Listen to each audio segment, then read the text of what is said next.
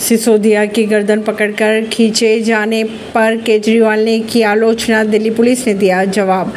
दिल्ली के मुख्यमंत्री अरविंद केजरीवाल ने पुलिस कर्मियों द्वारा पूर्व उप मुख्यमंत्री मनीष सिसोदिया की गर्दन पकड़कर खींचे जाने की आलोचना करते हुए कहा, क्या पुलिस को मनीष के साथ दुर्व्यवहार करने का अधिकार है? दिल्ली पुलिस ने कहा, पुलिस की प्रतिक्रिया सुरक्षा की दृष्टि से अनिवार्य थी।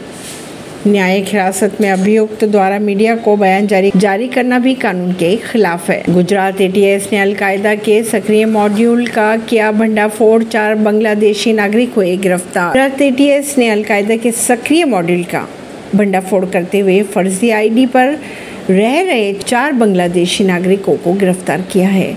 खबरों की अगर माने तो ये लोग अलकायदा के लिए धन जुटाने का काम कर रहे थे। आरोपियों के पास से फर्जी दस्तावेज़ व आपत्तिजनक साहित्य बरामद किए गए।